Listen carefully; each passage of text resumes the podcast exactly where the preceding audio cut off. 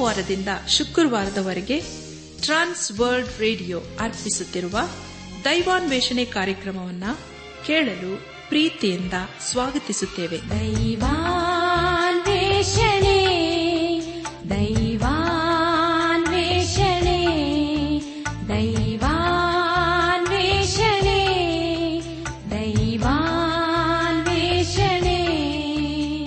ಬನ್ನಿ ಪ್ರಿಯರೇ, ದೇವರ ವಾಕ್ಯವನ್ನು ಧ್ಯಾನ ಮಾಡುವ ಮುನ್ನ ಕರ್ತನ ಸಮ್ಮುಖದಲ್ಲಿ ನಮ್ಮನ್ನು ತಗ್ಗಿಸಿಕೊಂಡು, ನಮ್ಮ ಶಿರವನ್ನು ಭಾಗಿಸಿ, ನಮ್ಮ ಕಣ್ಣುಗಳನ್ನು ಮುಚ್ಚಿಕೊಂಡು ದೀನತೆಯಿಂದ ಪ್ರಾರ್ಥನೆ ಮಾಡೋಣ.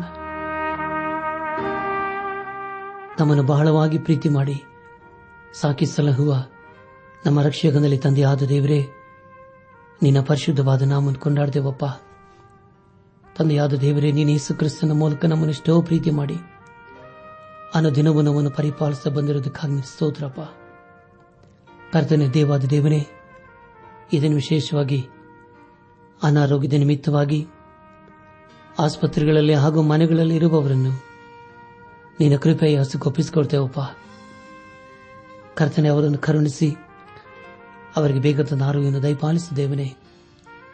ಅವರು ತೆಗೆದುಕೊಳ್ಳುವಂತಹ ಔಷಧ ಆಹಾರಗಳಲ್ಲಿ ಕೃಪೆಯನ್ನು ಸುರಿಸಿ ಅವರಿಗೆ ಸ್ವಸ್ಥತೆಯನ್ನು ಕೊಡುವುದರ ಮೂಲಕ ಅವರ ಜೀವಿತದಲ್ಲಿ, ಅವರ ಕುಟುಂಬಗಳಲ್ಲಿ ನಿನ್ನನ್ನು ನೀನು ಪ್ರಕಟ ಮಾಡಿಕೊಂಡು ನಿನ್ನನ್ನು ನೀನು ಮಹಿಮೆಪಡಿಸಿಕೋಪ. ಈಗ ಕರ್ತನೆ, ನಿನ್ನ ಜೀವಗಳ ವಾಕ್ಯವನ್ನು ಧ್ಯಾನ ಮಾಡುವ ನಮಗೆ ನಿನ್ನ ಆತ್ಮನ ಸಹಾಯವನ್ನು ಅನುಗ್ರಹಿಸು ದೇವನೇ. ನಾವೆಲ್ಲರೂ ನಿನ್ನ ವಾಕ್ಯಕ್ಕೆ ವಿಧೇಯರಾಗಿ ಬದ್ಧರಾಗಿ ಜೀವಿಸುತ್ತಾ ನಿನ್ನ ಆಶೀರ್ವಾದಕ್ಕೆ ಪಾತ್ರರಾಗಲು ದಯ ತೋರಿಸು. ಮಹಿಮೆ ನಿನಗೆ ಮಾತ್ರ ಸಲ್ಲುವುದಾಗಲಿ. ನಮ್ಮ ಪ್ರಾರ್ಥನೆ ಸ್ತೋತ್ರಗಳನ್ನು ನಮ್ಮ ಒಡೆಯನು, ನಮ್ಮ ರಕ್ಷಕನೂ ಲೋಕ ವಿಮೋಚಕನೂ ಆದ ಯೇಸು ಕ್ರಿಸ್ತನ ದಿವ್ಯನಾಮದಲ್ಲಿ ಸಮರ್ಪಿಸಿಕೊಳ್ಳುತ್ತೇವೆ ತಂದೆಯೇ, ಆಮೇನ್.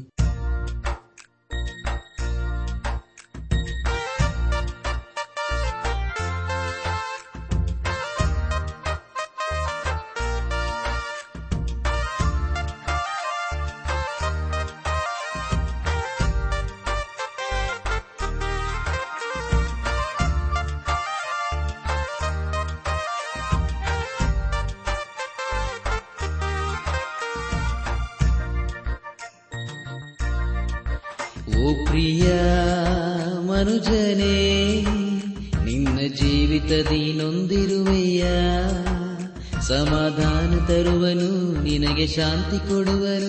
ಹಿಂದೆ ಯೇಸುವ ದೃಷ್ಟಿಸು, ನೀ ಸಮಾಧಾನ ತರುವನು, ನಿನಗೆ ಶಾಂತಿ ಕೊಡುವನು.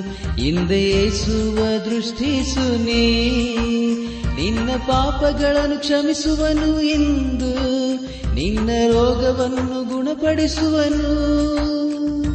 ಹದ್ದಿಗೆ ಬರುವಂತೆ ನಿನದು ತಿರುಗಿ ಯೌವನವ ಬರಮಾಡುವನು. ಸಮಾಧಾನ ತರುವನು, ನಿನಗೆ ಶಾಂತಿ ಕೊಡುವನು. ಹಿಂದೆ ಯೇಸುವ ದೃಷ್ಟಿಸು, ನೀ ಸಮಾಧಾನ ತರುವನು, ನಿನಗೆ ಶಾಂತಿ ಕೊಡುವನು. ಹಿಂದೆ ಯೇಸುವ ದೃಷ್ಟಿಸು, ನೀ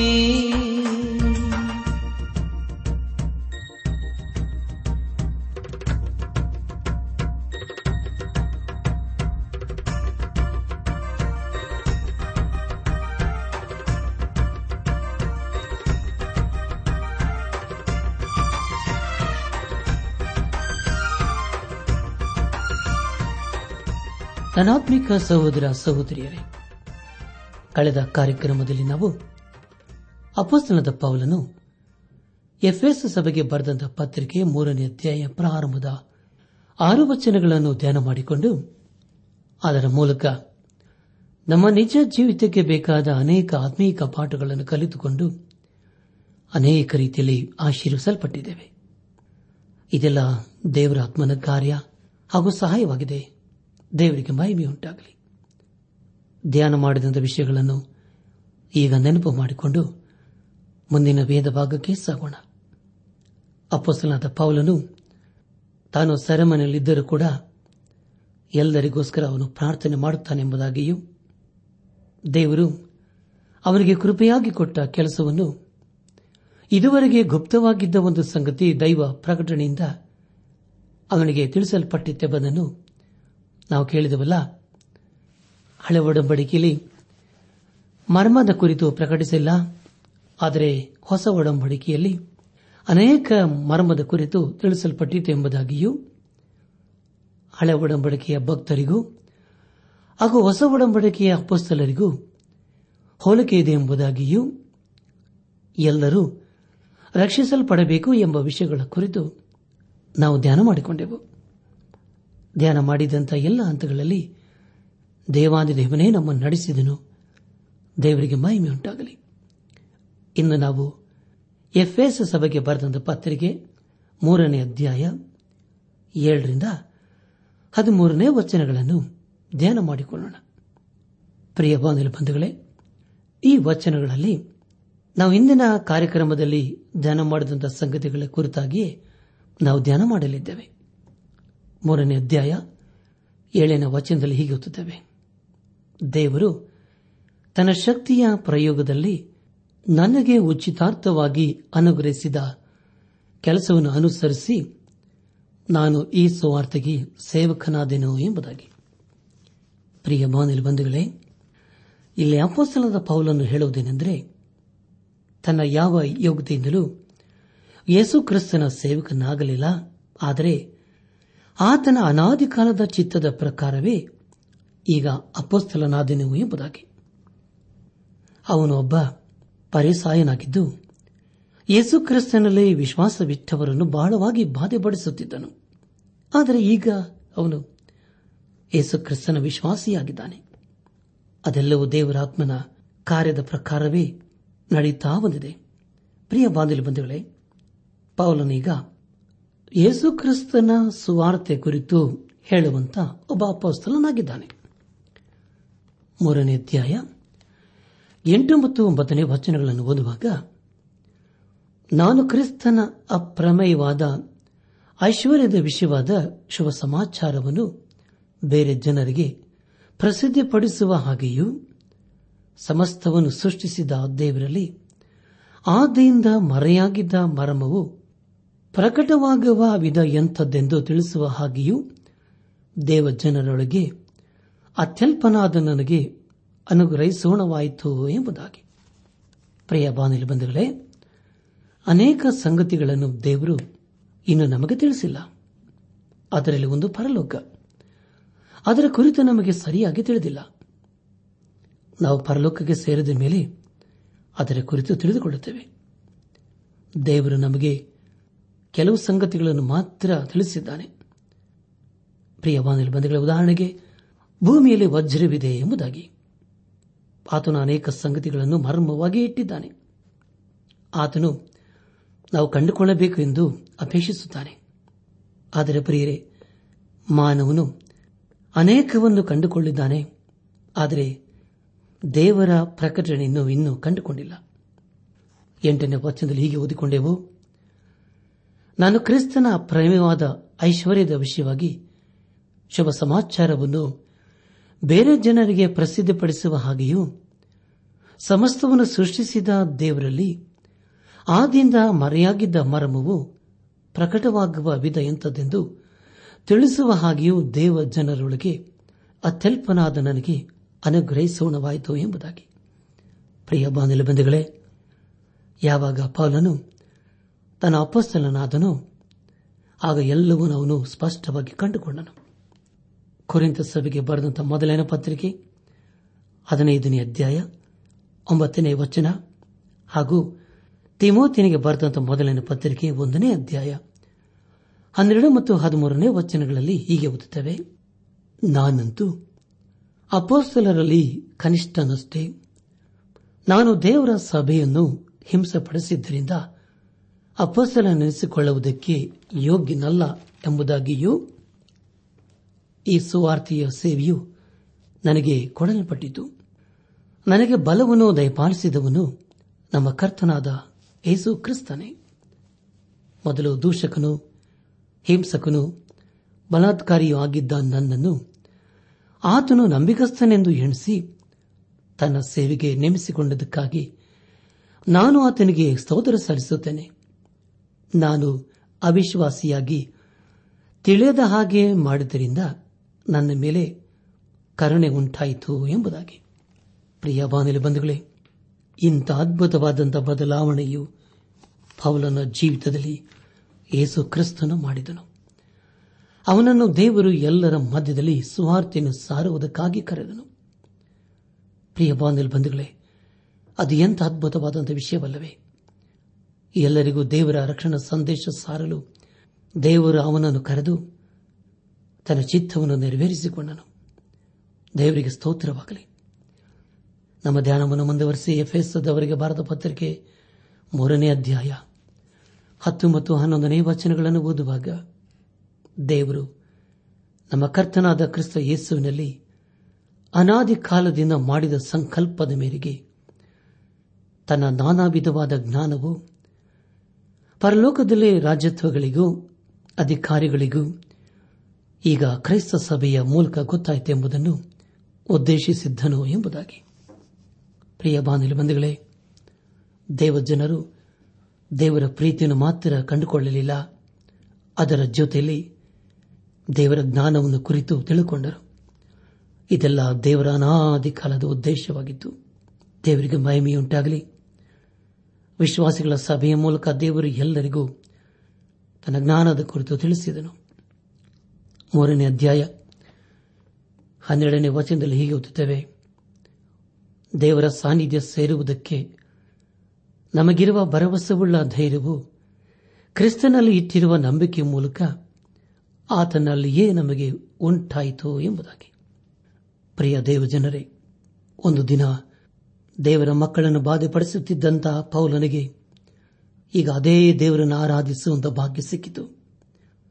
ಇದೆಲ್ಲವೂ ಯೇಸು ಕ್ರಿಸ್ತನ ಮೂಲಕವೇ ಆಯಿತು. ಯೇಸು ಕ್ರಿಸ್ತನ ಮೂಲಕ ಪಾಪದಿಂದ ಬಿಡುಗಡೆ, ಶಾಪದಿಂದ ಬಿಡುಗಡೆ ಹಾಗೂ ಮುಂದೆ ಬರುವ ದೈವ ಕೋಪದಿಂದ ಬಿಡುಗಡೆಯು ಖಂಡಿತವಾಗಿ ನಮಗೆ ಸಿಕ್ಕುವಂತದಾಗಿದೆ. ಅದಕ್ಕಾಗಿ ನಾವು ದೇವರಿಗೆ ಸ್ತೋತ್ರ ಸಲ್ಲಿಸೋಣ. ಅಷ್ಟೇ ಅಲ್ಲದೆ ಪ್ರಿಯರೇ, ಯೇಸು ಕ್ರಿಸ್ತನ ಮೂಲಕ ನಾವೆಲ್ಲರೂ ಆತನ ಮಕ್ಕಳಾಗುವ ಅನುಭವವನ್ನು ಪಡೆದುಕೊಳ್ಳುತ್ತೇವೆ. ಎಫೆಸದವರಿಗೆ ಬರೆದ ಪತ್ರಿಕೆ 3ನೇ ಅಧ್ಯಾಯ 13ನೇ ವಚನವನ್ನು ಓದುವಾಗ, ಆದುದರಿಂದ ನಿಮ್ಮ ನಿಮಿತ್ತ ನನಗೆ ಉಂಟಾದ ಕಷ್ಟಗಳನ್ನು ನೋಡಿ ನೀವು ಧೈರ್ಯಗೆಡಬಾರದೆಂದು ನಿಮ್ಮನ್ನು ಬೇಡಿಕೊಳ್ಳುತ್ತೇನೆ. ಈ ಕಷ್ಟಗಳು ನಿಮಗೆ ಫಲವನ್ನು ಉಂಟು ಮಾಡುತ್ತವಷ್ಟೇ ಎಂಬುದಾಗಿ. ಪ್ರಿಯ ಬಾಂಧವ ಬಂಧುಗಳೇ, ಪೌಲನು ಯೇಸುಕ್ರಿಸ್ತನ ಸುವಾರ್ತೆಯನ್ನು ಸಾರುವ ಉದ್ದೇಶದಿಂದ ಎಲ್ಲಾ ಬಾಧೆಯನ್ನು ಅನುಭವಿಸಿದನು. ಇಲ್ಲಿ ಪೌಲನು ಎಫೆಸ ಸಭೆಯನ್ನು ಉತ್ತೇಜನಪಡಿಸುತ್ತಾ ಅವರ ಮಧ್ಯದಲ್ಲಿ ಸುವಾರ್ತೆಯನ್ನು ಸಾರುವನಾಗಿದ್ದಾನೆ. ಕೊಲಸ್ಸಿಯವರಿಗೆ ಬರೆದ ಪತ್ರಿಕೆ 1ನೇ ಅಧ್ಯಾಯ 24ರಿಂದ 26ನೇ ವಚನಗಳಲ್ಲಿ ಹೀಗೆ ಓದುತ್ತೇವೆ, ಪೌಲನೆಂಬ ನಾನು ಈ ಸುವಾರ್ತೆಗೆ ಸೇವಕನಾದೆನು. ನಾನು ಈಗ ನಿಮಗೋಸ್ಕರ ಅನುಭವಿಸುತ್ತಿರುವ ಬಾಧೆಗಳಲ್ಲಿ ಸಂತೋಷಪಟ್ಟು ಕ್ರಿಸ್ತನ ಸಂಕಟಗಳೊಳಗೆ ಇನ್ನೂ ಉಳಿದಿದ್ದನ್ನು ಸಭೆ ಎಂಬ ಆತನ ದೇಹಕ್ಕೋಸ್ಕರ ತನ್ನ ಶರೀರದಲ್ಲಿ ಅನುಭವಿಸಿ ತೀರಿಸುತ್ತೇನೆ. ನಾನು ಸಭೆಗೆ ಸೇವಕನಾದೆನು. ದೇವರು ತನ್ನ ವಾಕ್ಯವನ್ನು ಸಂಪೂರ್ಣವಾಗಿ ತಿಳಿಸುವ ಕೆಲಸವನ್ನು ನಿಮ್ಮ ಪ್ರಯೋಜನಕ್ಕೋಸ್ಕರ ನನಗೆ ದಯಪಾಲಿಸಿದನು. ಆ ವಾಕ್ಯವು ಹಿಂದಿನ ಯುಗಗಳಿಂದಲೂ ತಲತಲಾಂತರಗಳಿಂದಲೂ ಮರೆಯಾಗಿತ್ತು, ಈಗಿನ ಕಾಲದಲ್ಲಿ ದೇವಜನರಿಗೆ ತಿಳಿಸಲ್ಪಟ್ಟಿದೆ ಎಂಬುದಾಗಿ. ನನ್ನ ಆತ್ಮಿಕ ಸಹೋದರ ಸಹೋದರಿಯರೇ, ಹಿಂದಿನ ಕಾಲದಲ್ಲಿ ಮರೆಯಾಗಿದ್ದ ದೇವರ ವಾಕ್ಯವು ಈಗ ನಮಗೆ ಯೇಸು ಕ್ರಿಸ್ತನ ಮೂಲಕ ಪ್ರಕಟವಾಯಿತು. ಹಾಗಾದರೆ ಪ್ರಿಯರೇ, ನಾವು ದೇವರ ದೃಷ್ಟಿಯಲ್ಲಿ ಎಷ್ಟು ಅಮೂಲ್ಯರಲ್ಲವೇ? ಕೇಳಿದ ಜೀವಳ ವಾಕ್ಯಕ್ಕೆ ವಿಧೇಯರಾಗಿ ಅಧೀನರಾಗಿ ಜೀವಿಸುತ್ತಾ ಆತನ ಆಶೀರ್ವಾದಕ್ಕೆ ನಾವು ಪಾತ್ರರಾಗೋಣ. ಪೌಲನು ತಾನು ಏನನ್ನು ಹೊಂದಬೇಕೆಂದು ಅಂದುಕೊಂಡಿದ್ದನು, ಅದನ್ನು ಹೊಂದಿಕೊಳ್ಳಲು ಪ್ರಯಾಸಪಟ್ಟನು. ಅದಕ್ಕಾಗಿ ಬಾಧೆಯನ್ನು ಅನುಭವಿಸಲು ಅವನು ಸಿದ್ದನಾಗಿದ್ದನು. ದೇವರ ಸಾನ್ನಿಧ್ಯ ಸೇರುವುದಕ್ಕೆ ನಮಗಿರುವ ಭರವಸೆಯುಳ್ಳ ಧೈರ್ಯವು ಕ್ರಿಸ್ತನಲ್ಲಿ ಇಟ್ಟಿರುವ ನಂಬಿಕೆಯ ಮೂಲಕ ಆತನಲ್ಲಿಯೇ ನಮಗೆ ಉಂಟಾಯಿತು. ಆದ್ದರಿಂದ ಇಲ್ಲಿ ಪೌಲನು ಹೇಳುವುದೇನೆಂದರೆ, ನಿಮ್ಮ ನಿಮಿತ್ತ ನನಗೆ ಉಂಟಾದ ಕಷ್ಟಗಳನ್ನು ನೋಡಿ ನೀವು ಧೈರ್ಯಗೆಡಬಾರದೆಂದು ನಿಮ್ಮನ್ನು ಬೇಡಿಕೊಳ್ಳುತ್ತೇನೆ ಎಂಬುದಾಗಿ. ಪ್ರಿಯ ಬಾಂಧವ ಬಂಧುಗಳೇ, ಎಲ್ಲ ಹಂತಗಳಲ್ಲಿ ಪೌಲನು ಎಫೆಸದಲ್ಲಿದ್ದಂಥ ವಿಶ್ವಾಸಿಗಳನ್ನು ಉತ್ತೇಜನಪಡಿಸುತ್ತಿದ್ದಾನೆ. ತಾನು ತನ್ನ ಜೀವಿತದ ಹಿಂದಿನ ಸ್ಥಿತಿಯನ್ನು ಬಿಟ್ಟು ಈಗ ಯೇಸು ಕ್ರಿಸ್ತನನ್ನು ಹಿಂಬಾಲಿಸುತ್ತಾ ತನಗೆ ಕೊಟ್ಟ ಕಾರ್ಯವನ್ನು, ಸೇವೆಯನ್ನು ನಂಬಿಕಸ್ಥನಾಗಿ ಮಾಡುವನಾಗಿದ್ದಾನೆ. ಪೌಲನು ಎಲ್ಲ ವಿಷಯದಲ್ಲಿ ಮಾದರಿಯಾಗಿದ್ದನು. ತನ್ನ ಜೀವಿತದ ಮೂಲಕ ಯೇಸು ಕ್ರಿಸ್ತನನ್ನು ಮಹಿಮೆಪಡಿಸುತ್ತಾ ತನಗೆ ಕೊಟ್ಟ ಸೇವೆಯನ್ನು ನಿಷ್ಠೆಯಿಂದ ಮಾಡಿ ಮುಗಿಸಿದನು. ಹಾಗಾದರೆ ಪ್ರಿಯರೇ, ದೇವರು ಅವನನ್ನು ಎಷ್ಟು ಅದ್ಭುತವಾಗಿ ಉಪಯೋಗಿಸಿಕೊಂಡನಲ್ಲವೇ? ಅದೇ ದೇವರು ನಮ್ಮನ್ನು ಸಹ ಉಪಯೋಗಿಸಿಕೊಳ್ಳಲು ಸಿದ್ಧನಾಗಿದ್ದಾನೆ. ನಮ್ಮ ಪಾಪಗಳು ಕಡೆಗೆಂಪಾಗಿದ್ದರು ಯೇಸು ಕ್ರಿಸ್ತನು ತನ್ನ ಪರಿಶುದ್ಧ ರಕ್ತದ ಮೂಲಕ ತೊಳೆದು ನಮ್ಮನ್ನು ಶುದ್ಧರನ್ನಾಗಿ ಮಾಡುತ್ತಾನೆ. ಯಾಕೆಂದರೆ ಪ್ರಿಯರೇ, ನಾವು ಪರಿಶುದ್ಧರಾಗಿ ಪರಿಶುದ್ಧನಾದ ದೇವರನ್ನು ಆರಾಧಿಸಬೇಕು, ಆತನ ಮಾರ್ಗದಲ್ಲಿ ಜೀವಿಸಬೇಕೆಂಬುದೇ ದೇವರ ಉದ್ದೇಶವಾಗಿದೆ. ನನ್ನ ಆತ್ಮಿಕ ಸಹೋದರ ಸಹೋದರಿಯರೇ, ದೇವರ ಸಾನ್ನಿಧ್ಯವನ್ನು ಸೇರುವುದಕ್ಕೆ ನಮಗಿರುವ ಬಲವಾದಂತಹ ಭರವಸೆ ಯಾವುದೆಂದರೆ ಅದು ಯೇಸು ಕ್ರಿಸ್ತನಲ್ಲಿ ಇಟ್ಟಿರುವಂತಹ ನಂಬಿಕೆಯಾಗಿದೆ.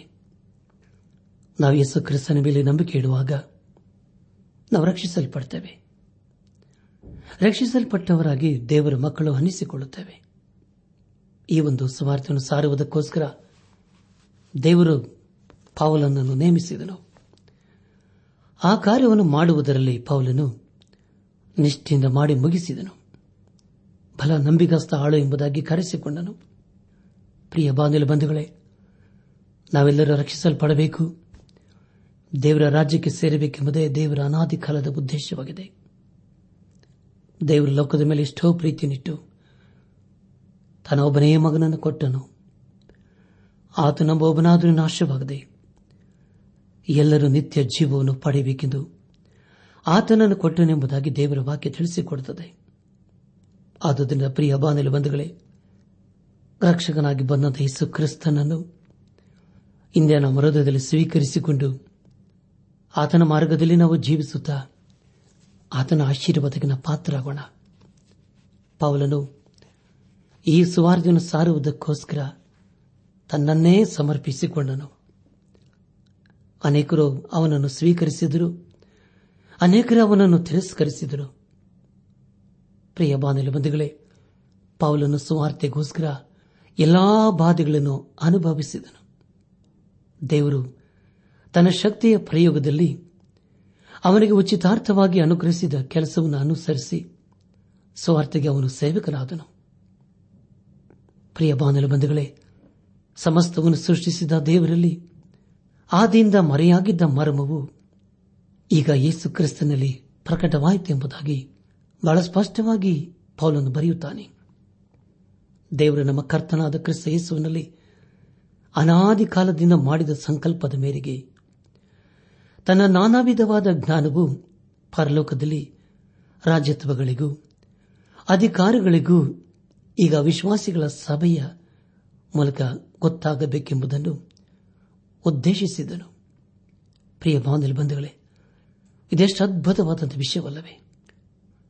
ನಾವು ಯೇಸು ಕ್ರಿಸ್ತನಲ್ಲಿ ಇರುವಾಗ ಪರದೇಶದವರು, ಬೇರೆಯವರು ಆಗಿರದೆ ದೇವ ಜನರೊಂದಿಗೆ ಒಂದೇ ಸಂಸ್ಥಾನದವರು, ದೇವರ ಮನೆಯವರು ಆಗಿರುತ್ತೇವೆ.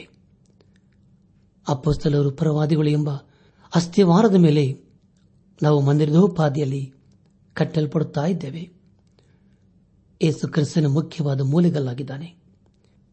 ಆತನಲ್ಲಿ ಕಟ್ಟಡದ ಎಲ್ಲಾ ಭಾಗಗಳು ಒಂದಕ್ಕೊಂದು ಹೊಂದಿಕೆಯಾಗಿ ಕಟ್ಟಲ್ಪಡುವುದಕ್ಕಾಗಿ ವೃದ್ಧಿಯಾಗುತ್ತಾ ಕರ್ತನಲ್ಲಿ ಪರಿಶುದ್ಧ ದೇವಾಲಯವಾಗುತ್ತದೆ. ಅದು ಪ್ರಿಯರೇ, ಯೇಸು ಕ್ರಿಸ್ತನಲ್ಲಿ ನಾವು ಸಹ ಪವಿತ್ರಾತ್ಮನ ಮೂಲಕವಾಗಿ ದೇವರಿಗೆ ನಿವಾಸ ಸ್ಥಾನವಾಗುವುದಕ್ಕಾಗಿ ದಿನೇ ದಿನೇ ಕಟ್ಟಲ್ಪಡುತ್ತಾ ಬಂದಿದ್ದೇವೆ. ಈ ಸಂದೇಶವನ್ನು ಆಲಿಸುತ್ತಿರುವ ನನ್ನ ಆತ್ಮೀಕ ಸಹೋದರ ಸಹೋದರಿಯರೇ, ಆಲಿಸಿದ ವಾಕ್ಯದ ಬೆಳಕಿನಲ್ಲಿ ನಮ್ಮ ಜೀವಿತವನ್ನು ಪರೀಕ್ಷಿಸಿಕೊಂಡು ತಿದ್ದಿ ಸರಿಪಡಿಸಿಕೊಂಡು ಕ್ರಮಪಡಿಸಿಕೊಂಡು ನಾವು ಎಲ್ಲಿ ಬಿದ್ದು ಹೋಗಿದ್ದೇವೆ, ಯಾವ ವಿಷಯದಲ್ಲಿ ನಾವು ಸೋತು ಹೋಗಿದ್ದೇವೆ, ಯಾವ ವಿಷಯದ ಮೂಲಕ ನಾವು ದೇವರನ್ನು ಅವಮಾನಪಡಿಸುತ್ತಾ ಇದ್ದೇವೆ ಎಂಬುದಾಗಿ ನಾವು ಗ್ರಹಿಸಿಕೊಂಡು ಅದನ್ನು ತಿದ್ದಿ ಸರಿಪಡಿಸಿಕೊಂಡು ಯೇಸು ಕ್ರಿಸ್ತನ ರಕ್ತದ ಮೂಲಕ ನಮ್ಮ ಪಾಪ ಅಪರಾಧ ದೋಷಗಳನ್ನು ತೊಳೆದುಕೊಂಡು ಪರಿಶುದ್ಧರಾಗಿ ಪರಿಶುದ್ಧನಾದ ದೇವರನ್ನು ಆರಾಧನೆ ಮಾಡುತ್ತಾ ಆತನ ಆಶೀರ್ವಾದಕ್ಕೆ ನಾವು ಪಾತ್ರರಾಗೋಣ. ಪ್ರಿಯ ಬಾಂಧವ ಬಂಧುಗಳೇ, ಯೇಸು ಕ್ರಿಸ್ತನೇ ಮುಖ್ಯವಾದ ಮುಲಿಗಲ್ಲಾಗಿದ್ದಾನೆ. ಆತನಲ್ಲಿ ನಾವು ಮಂದಿರದೋಪಾದಿಯಲ್ಲಿ ದಿನೇ ಕಟ್ಟಲ್ಪಡುತ್ತಾ ಇದ್ದೇವೆ. ಆತನಲ್ಲಿ ಕಟ್ಟಡದ ಎಲ್ಲಾ ಭಾಗಗಳು ಒಂದಕ್ಕೊಂದು ಹೊಂದಿಕೆಯಾಗಿ ಕಟ್ಟಡವು ವೃದ್ಧಿಯಾಗುತ್ತಾ ಕರ್ತನಲ್ಲಿ ಪರಿಶುದ್ಧ ದೇವಾಲಯವಾಗುತ್ತದೆ ಎಂಬುದಾಗಿ ದೇವರ ವಾಕ್ಯ ತಿಳಿಸಿಕೊಡುತ್ತದೆ. ನಾವೇ ದೇವರ ಮಂದಿರವಾಗಿದ್ದೇವೆ, ನಾವೇ ದೇವರ ಆಲಯವಾಗಿದ್ದೇವೆ. ಈ ಒಂದು ಆಲಯದಲ್ಲಿ ದೇವರ ಆತ್ಮನು ವಾಸ ಮಾಡಲು ಇಚ್ಛಿಸುತ್ತಾನೆ. ಆದುದರಿಂದ ನನ್ನ ಆತ್ಮೀಕ ಸಹೋದರ ಸಹೋದರಿಯರೇ, ದೇವರ ದೃಷ್ಟಿಯನ್ನು ಪರಿಶುದ್ಧರಾಗಿ ಜೀವಿಸುತ್ತಾ ಪರಿಶುದ್ಧನಾದ ದೇವರನ್ನು ಆರಾಧನೆ ಮಾಡುತ್ತಾ ಆತನ ಆಶೀರ್ವಾದಕ್ಕೆ ಪಾತ್ರರಾಗೋಣ. ನಮ್ಮಲ್ಲಿ ಪಾಪವಿಲ್ಲವೆಂದು ನಾವು ಹೇಳಿದರೆ ನಮ್ಮನ್ನು ನಾವೇ ಮೋಸಪಡಿಸಿಕೊಳ್ಳುತ್ತೇವೆ ಮತ್ತು ಸತ್ಯವೆಂಬುದು ನಮ್ಮಲ್ಲಿಲ್ಲ. ನಮ್ಮ ಪಾಪಗಳನ್ನು ಒಪ್ಪಿಕೊಂಡು ಅರಿಕೆ ಮಾಡಿದರೆ ಯೇಸು ಕ್ರಿಸ್ತನು ನಂಬಿಗಸ್ತನು ನೀತಿವಂತನೂ ಆಗಿರುವುದರಿಂದ ನಮ್ಮ ಎಲ್ಲಾ ಪಾಪಗಳನ್ನು ಕ್ಷಮಿಸಿಬಿಟ್ಟು ನಮ್ಮನ್ನು ನೀತಿವಂತನಾಗಿ ಮಾಡುವನಾಗಿದ್ದಾನೆ. ಆದುದನ್ನು ಪ್ರಿಯ ಬಾಂಧವರೇ, ನಾವು ಹಿಂದೆ ಯೇಸು ಕ್ರಿಸ್ತನ ಸನ್ನಿಧಾನಕ್ಕೆ ಬಂದು ಆತನ ಪರಿಶುದ್ಧ ರಕ್ತದ ಮೂಲಕ ನಮ್ಮ ಪಾಪ ಅಪರಾಧ ದೋಷಗಳನ್ನು ತೊಳೆದುಕೊಂಡು ಆತನ ದೃಷ್ಟಿಯಲ್ಲಿ ನಾವು ನೀತಿವಂತರಾಗಿ ಕಂಡುಬಂದು ನೀತಿಯ ರಾಜ್ಯಕ್ಕೆ ನಾವು ಸೇರೋಣ. ಪ್ರಿಯ ಬಾಂಧವರೇ, ನಾವು ದೇವರ ಸಾನ್ನಿಧ್ಯ ಸೇರುವುದಕ್ಕೆ ನಮಗಿರುವ ಭರವಸೆವುಳ್ಳ ಧೈರ್ಯವು ಯೇಸು ಕ್ರಿಸ್ತನಲ್ಲಿ ಇಟ್ಟಿರುವ ನಂಬಿಕೆ ಮೂಲಕ ಆತನಲ್ಲಿ ನಮಗೆ ಉಂಟಾಯಿತು. ಆದ್ದರಿಂದ ಈ ಒಂದು ಜೀವಿತದಲ್ಲಿ ಎಷ್ಟೇ ಕಷ್ಟಗಳು ಬಂದರೂ ನಷ್ಟಗಳು ಬಂದರೂ ಎಲ್ಲಾ ಸಮಯದಲ್ಲಿ ಯೇಸು ಕ್ರಿಸ್ತನನ್ನೇ ಹಿಂಬಾಲಿಸುತ್ತಾ ಆತನ ಸಾಕ್ಷಿಯ ಮಕ್ಕಳಾಗಿ ಜೀವಿಸೋಣ. ಕಷ್ಟಗಳು ಬರುವಾಗ ಬಿದ್ದು ಹೋಗದೆ, ಸಮಸ್ಯೆಗಳು ಎದುರಾದಾಗ ಕುಗ್ಗಿ ಹೋಗದೆ, ಅಥವಾ ಅನಾರೋಗ್ಯದ ಸ್ಥಿತಿಗತಿಗಳನ್ನು ಎದುರಿಸುವಾಗ ನಿರಾಶರಾಗದೆ ಯೇಸು ಕ್ರಿಸ್ತನನ್ನೇ ದೃಷ್ಟಿಸಿ ಓಡೋಣ. ಯಾಕೆಂದರೆ ಪ್ರಿಯರೇ, ಆತನೇ ವಾಗ್ದಾನ ಮಾಡಿದ ಆತನು ನಂಬಿಗಸ್ತನು ಇರುವಾತನು ಇಮ್ಮಾನುವೇಲನಾಗಿದ್ದಾನೆ. ಆತನಲ್ಲಿ ನಾವು ಕೂಗುವಾಗ ಖಂಡಿತವಾಗ ಆತನು ನಮ್ಮ ಕೂಗನ್ನು ಕೇಳಿಸಿಕೊಂಡು ಸದುತ್ತರವನ್ನು ದಯಪಾಲಿಸುತ್ತಾನೆ. ಬನ್ನಿ ಪ್ರಿಯರೇ, ಇಂದೇ ನಾವು ಯೇಸು ಕ್ರಿಸ್ತನಿಗೆ ನಮ್ಮ ಜೀವಿತವನ್ನು ಸಮರ್ಪಿಸಿಕೊಂಡು ಆತನ ಮಾರ್ಗದಲ್ಲಿ ನಾವು ಜೀವಿಸುತ್ತಾ ಆತನ ಆಶೀರ್ವಾದಕ್ಕೆ ಪಾತ್ರರಾಗೋಣ. ಆಗಾಗುವಂತೆ ತಂದೆಯಾದ ದೇವರು ಯೇಸು ಕ್ರಿಸ್ತನ ಮೂಲಕ ನಮ್ಮೆಲ್ಲರನ್ನು ಆಶೀರ್ವದಿಸಿ ನಡೆಸಲಿ.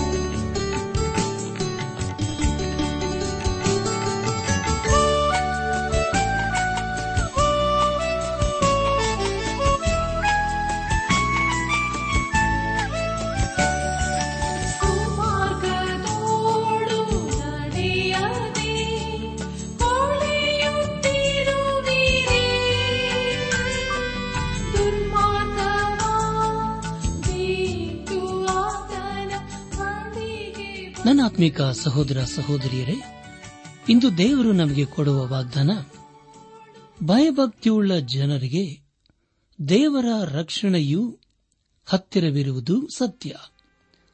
ಇದರಿಂದ ಆತನ ಮಹಿಮೆ ನಮ್ಮ ದೇಶದಲ್ಲಿ ನೆಲೆಗೊಳ್ಳುವುದು. ಕೀರ್ತನೆ 85:9.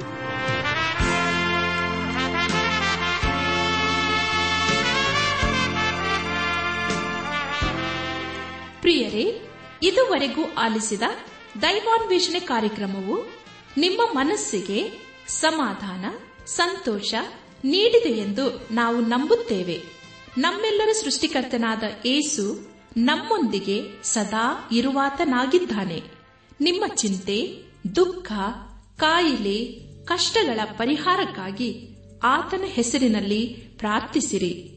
ನೀವು ನಮ್ಮ ವಿಳಾಸಕ್ಕೆ ಸಂಪರ್ಕಿಸುವುದಾದರೆ ನಾವು ನಿಮಗಾಗಿ ಪ್ರಾರ್ಥಿಸುತ್ತೇವೆ ಹಾಗೂ ಉತ್ತರಿಸುತ್ತೇವೆ.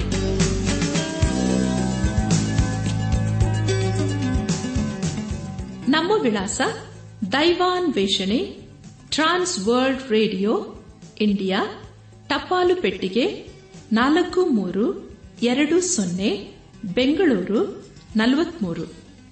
ದೈವಾನ್ವೇಷಣೆ Trans World radio India, post box 4320, Bangalore 43.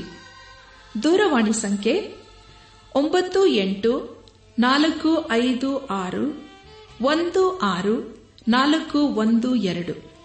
ನಮ್ಮ ಇಮೇಲ್ ವಿಳಾಸ kannada@radio882.com.